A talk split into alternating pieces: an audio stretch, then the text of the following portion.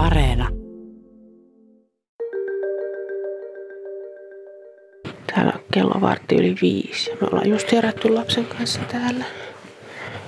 Sitten mä vien lapsen päiväkotiin ja sitten mä menen töihin. Seitsemältä alkaa aamuvuoro. Korona-osastolla täysissä. Niin alkaa. Nähän tosi aikaisia nämä tämmöiset aamut, mutta, mutta tämmöistä tää on ja onneksi on aina yksi hyvä tuulinen täällä. Heti herätessään hyvän tuulinen.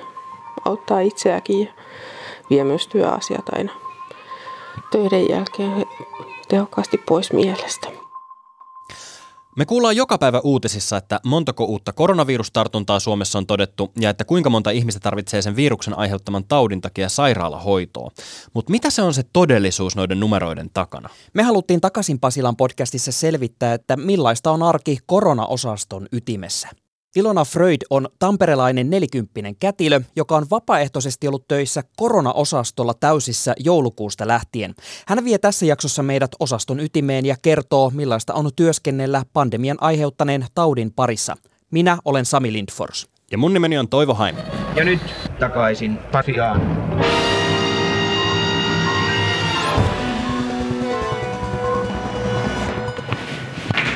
Nyt mä ratsuttelen pukukopille.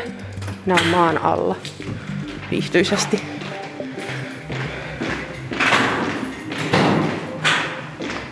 No, tässä vaiheessa töihin meno ei vielä tarvi muita suojavaatteita kuin nämä normaalit työvaatteet ja, ja kirurgisen suojuksen, mikä meillä kaikilla hoitajilla pitää olla aina kaikissa sairaalan tiloissa.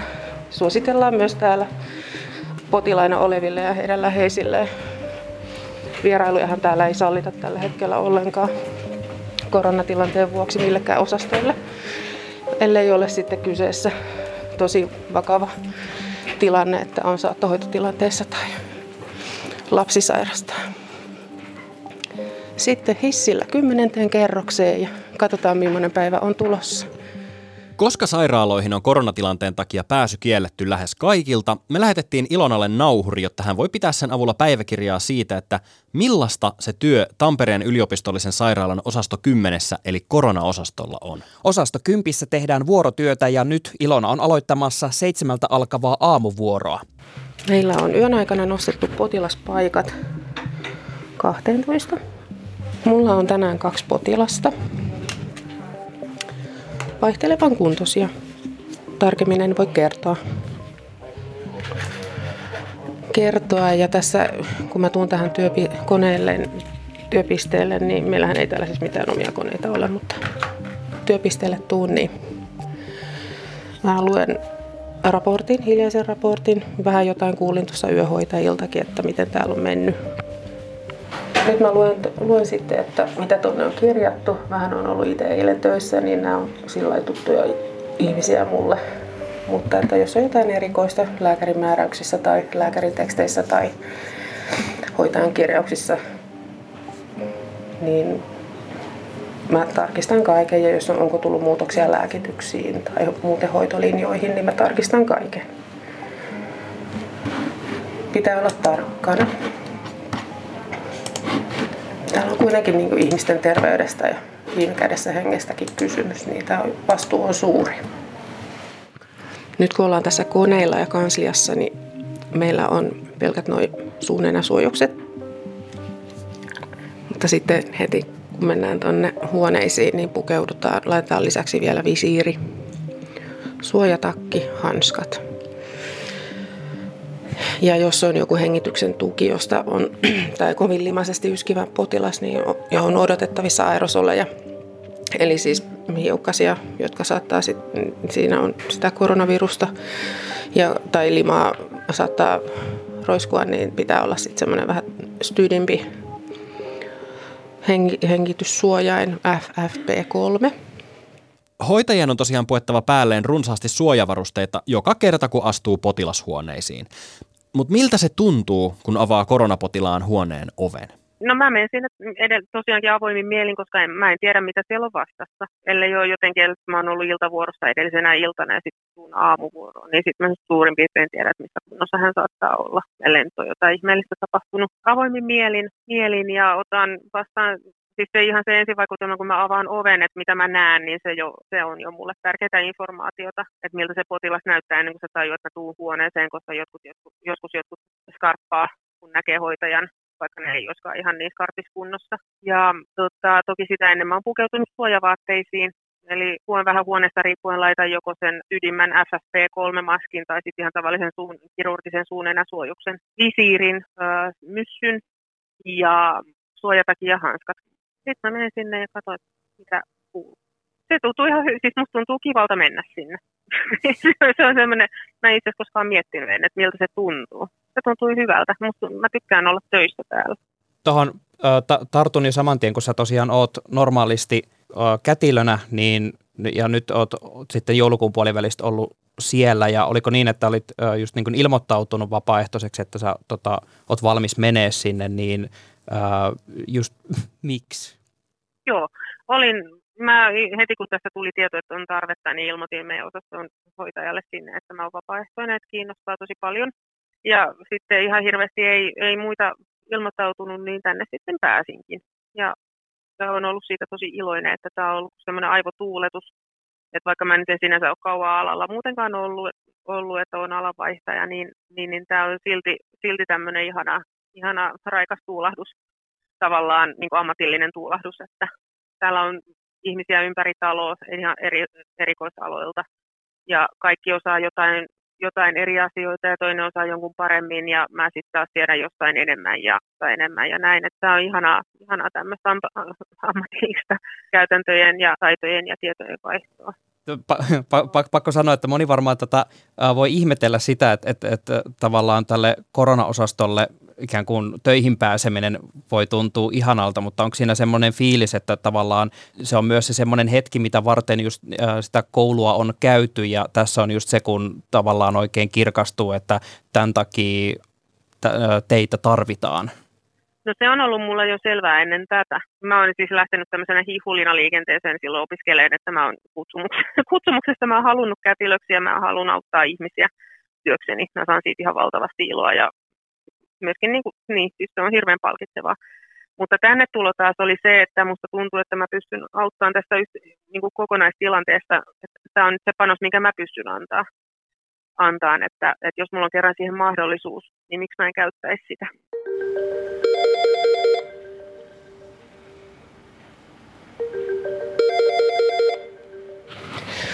Täällä osastolla on osastotyössä semmoinen erityispiirre, että kun menee huoneeseen, niin sinnehän on sitten menty puettuna. Ja jos tarvitsee jotain, niin ei ihan niin helposti pääse hakemaan sitä. Tai pääsisi, jos riisuisi ja pukisi uudestaan, mutta että ei tarvitsisi.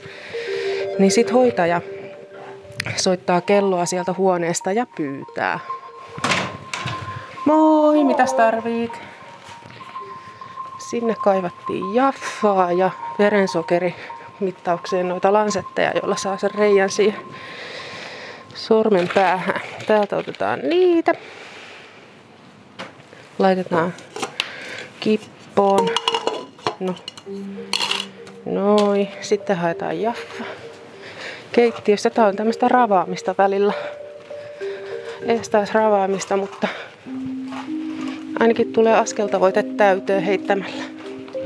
Ja seuraavaksi mä lähden tonne huoneisiin. Mä haen lääkkeet, aamulääkkeet, jos niitä menee. Ja tota, vien ne. Mä otan mittauksia. Mä mittaan verenpaineen, saturaation eli veren hapetusarvon, hengitystiheyden eli hengitysfrekvenssin, kuumeen mittaan, kyselen vointia ja vähän katson, että, myöskin katson, että miten se potilas voi ja hengittää. Jututan häntä, koska se, että jos hän pystyy puhumaan kokonaisia lauseita, niin sekin kertoo mulle siitä, että minkälaista se hengitys ja hapetus saattaa olla mahdollisesti. Jos lauseet on katkonaisia, niin hapetus on mahdollisesti puutteellista ja hengittäminen raskasta. Jos hän pystyy puhumaan sujuvasti pitkiä lauseita, niin se on hyvä merkki.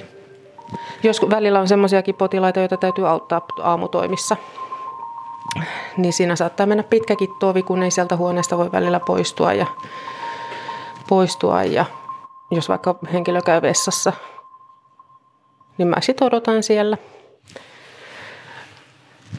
Ja op, yritetään optimoida huoneessa käyminen sillä tavalla, että ennakoidaan, mitä sinne ehkä tarvitsisi viedä, mitä siellä tarvitsisi tehdä. Niin käydään niin usein kuin, tar- kuin on tarvit- tarvittavaa, mutta toisaalta taas sit turhia käyntejä yritetään välttää, ettei tulisi sitä ylimääräistä ravaamista ja mahdollisia ylimääräisiä kontaminaatioita sitten, vaikka meillä täällä huolehditaan hygieniasta, käsihygieniasta ja muusta hygieniasta hirveän hyvin, niin silti varovaisuus on täällä ihan yksi avainsana. Keskipäivän tienoilla Ilona laittaa meille viestin, että osastolla on haipakkaa eikä ehdi juuri sillä hetkellä äänittää päiväkirjaa. Ilona sanoo, että nauhoittaa tilanteen rauhoituttua tiivistelmän tapahtumista. Hän laittaa viestin muistiinpanoksi ja siinä on aika vakava sävy. Välillä ottaa tosi koville kannatella potilaita, jotka ovat peloissaan ja huolissaan. Kuitenkin haluaisi luoda toivoa paremmasta, mutta kun ei sitä voi luvata, ja taas mennään. Välillä ottaa tosi koville vuoro, koville siis um, ei sinänsä vuorovaikutus potilaan kanssa, mutta se, että kun haluaisi luoda heille toivoa paremmasta voinnista ja parantumisesta ja, ja paremmasta huomisesta, mutta kun ei yhtään tiedä, miten se vointi menee päivä, vaikka päivän mittaa, siinä saattaa tapahtua nopeastikin muutoksia.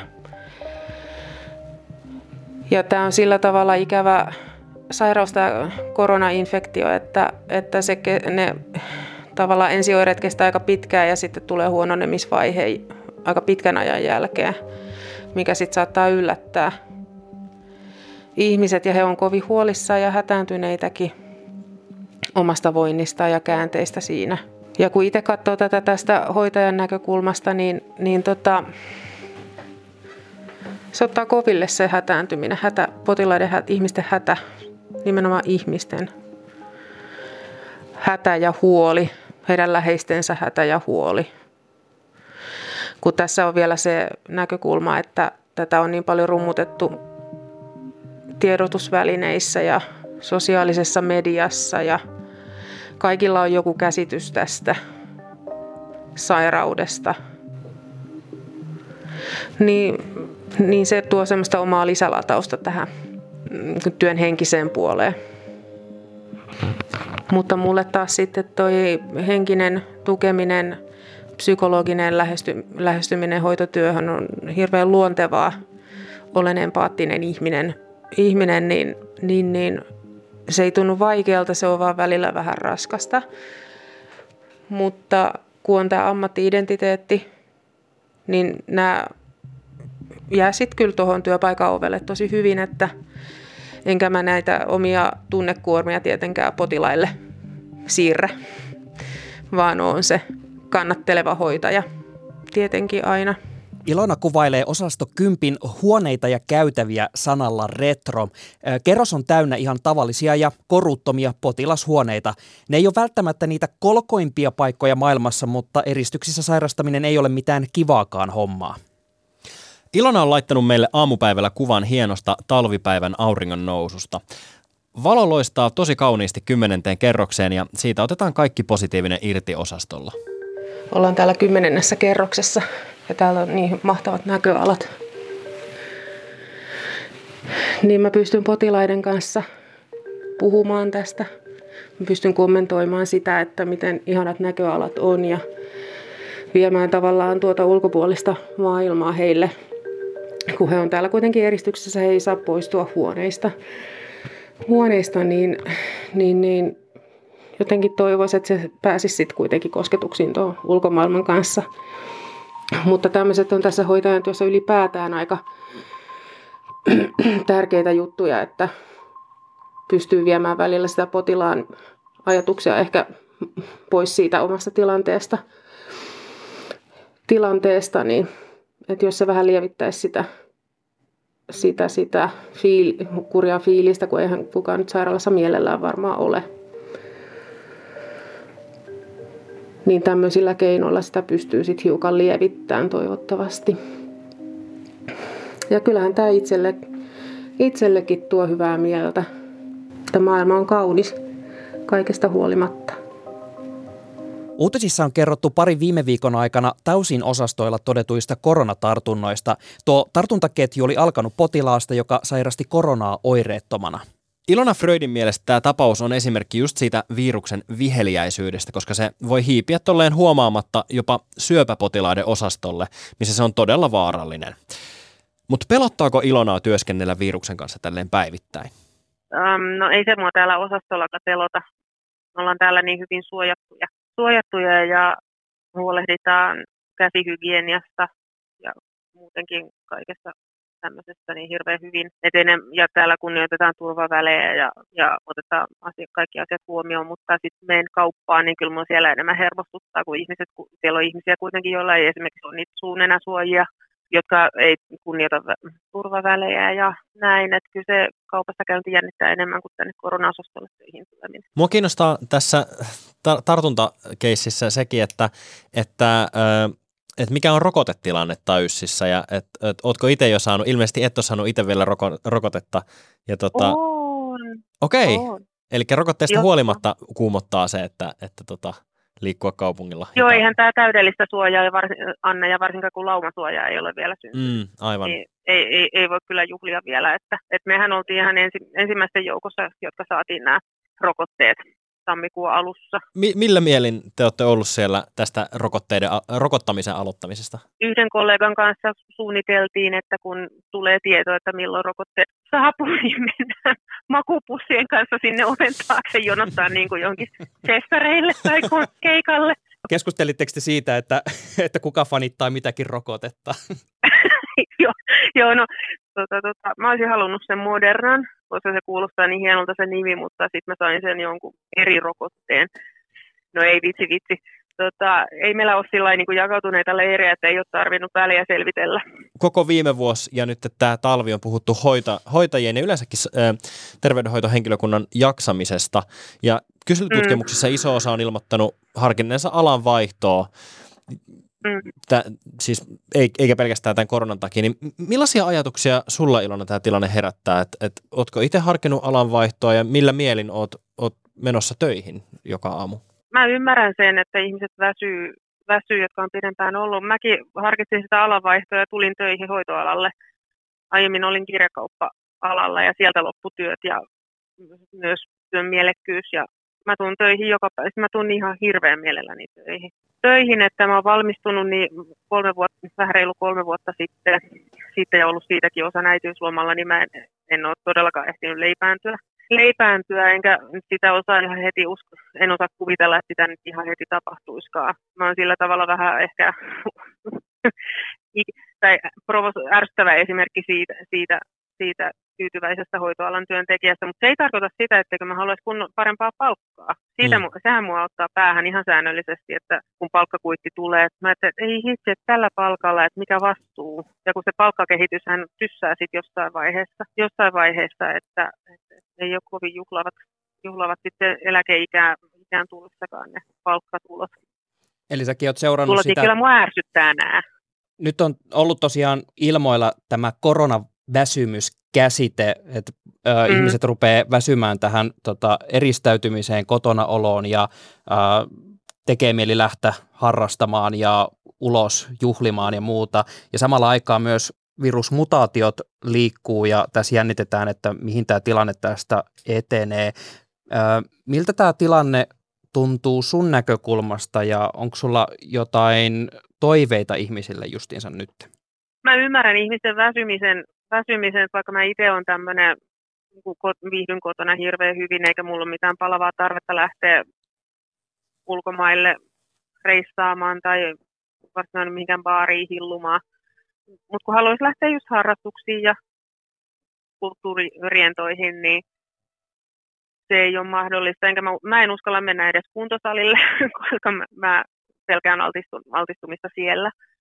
Siellä, että sillä tavalla se vaikuttaa mun elämään, mutta tämmöistä tämä nyt on ja tämä menee ohi. Mutta ymmärrän oikein hyvin, että alkaa kyllästyttää ja ahdistaa ja muuta, että en mä sitä niin kuin kukaan, en mä ole oikein ihminen moralisoimaan tai tuomitsemaan näitä reaktioita, mutta kyllä mua väsyttää lukea näistä runsaasti kansoitetuista baari-illoista, joista tuortunnat on lähtenyt leviään. Joka, joka kerta tulee semmoinen, että ei.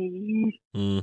Joo, tota, äh, mä itse olen ainakin huomannut, että et ihmiset alkaa pikkuhiljaa ajatella, että et, et tämä alkaa olla jo niin kuin ohi, että ei tämä enää mm, ole niin paha. Mm, Totta kai mm, korona-osastolla mm. työskennellessä se näyttää sitten ihan eri perspektiivistä, se on todellakin vielä mm. päällä. Niin Ilona, mm. ymmärtääkö mm. ihmiset edelleen vielä, että millainen tauti tämä COVID-19 on? Äh, ei ne varmaan, en mä tiedä, ei, ei varmaan kun ne niin tekee. Ei ne, ei ne ehkä ole ymmärrä sitä niin vakavuutta, että kuinka vaikka vakava tauti se oikeasti on mm. mitä, kuinka pitkä, että vaikka sen sairastaisi, sairastaisi ja oireet olisi lieviä, niin se saattaa aiheuttaa tosi pitkäaikaisia muutoksia vaikka nyt rakkuloihin tai, tai, tai jotain muuta.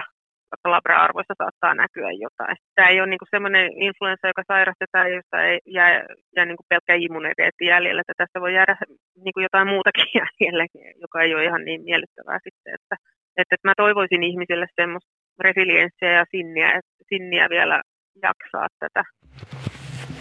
Tässä työpäivän aikana, tyypillisen työpäivän aikana, niin on niin monenlaisia tapahtumia, että yksi pääsee kotiin, toinen jää tänne, joku, jonkun vointi kohenee, jonkun vointi huononee. Jokaisessa huoneessa on yksilö, joka täytyy kohdata, kohdata omalla tavallaan, että yksilönä. Ja se on tämän työn rikkaus. Rikkaus kyllä ehdottomasti. Ja mä tykkään, tykkään siitä, että ei ole ikinä samanlaisia työpäiviä. Noin, nyt on päivä, työpäivä ohi. Oli aika haipakkaa. Alkua oli rauhallinen ja loppua kohden tahti kiihtyi, mikä on itse asiassa aika tyypillistä. Usein käy näin palkitseva, monia tunteita herättävä ja sisältävä työpäivä kaiken kaikkiaan kyllä, mutta arki jatkuu koronasta huolimatta. Mutta on tämä kyllä semmoinen sairaus, että, että ei voi muuta sanoa kuin, että kumpa kaikki jaksaisi vielä sinnitellä. Käyttäkää maskeja, peskää käsiä, pitäkää turvavälit, kunnioittakaa toisten ihmisten terveyttä. Jos ei itseä huoleta, niin kunnioittakaa toisten ihmisten ja niiden läheisten oikeutta terveyteen. Kiitos, että kuuntelit tämän jakson Takaisin Pasilaan podcastia. Tilaa meidät sieltä, mistä ikinä podcastisi saatkaan, ja kerro kaverille myös, että tykkäät meistä. Käytä meistä somessa risuaitaa Takaisin Pasilaan. Ja laita hei seurantaan meidän iki-oma Instagram-tili at Yle Takaisin Pasilaan. Sieltä esimerkiksi näet sen, mitä podcastissa jää sanomatta. Seuraa myös siellä meidän omia tilejä Miukumauku Sami Lindfors, Miukumauku Toivohaimi ja seuraa myös Miukumauku Marjukka Vilhelmiinaa. Noi Ilonan lähettämät ääniklipit tässä jaksossa tuolta koronaosastolta teki muhun tosi ison vaikutuksen. Ilonan kautta hahmotti taas, että niiden tilastolukujen takana on ihmisiä, jotka joutuvat taistelemaan hengestään. Kerro meille WhatsAppissa, että mitä tunteita sussa nämä Ilonan ääniklipit herätti. Numero tänne on 044 421 4823. Ja hei, muistakaa laittaa myös onnen toivotuksia Toivolle. Hän täyttää tänään vuosia. Jee! Jee! Morjentes. Moro! Niin, hyvät kunkilijat, minkä opimme tästä?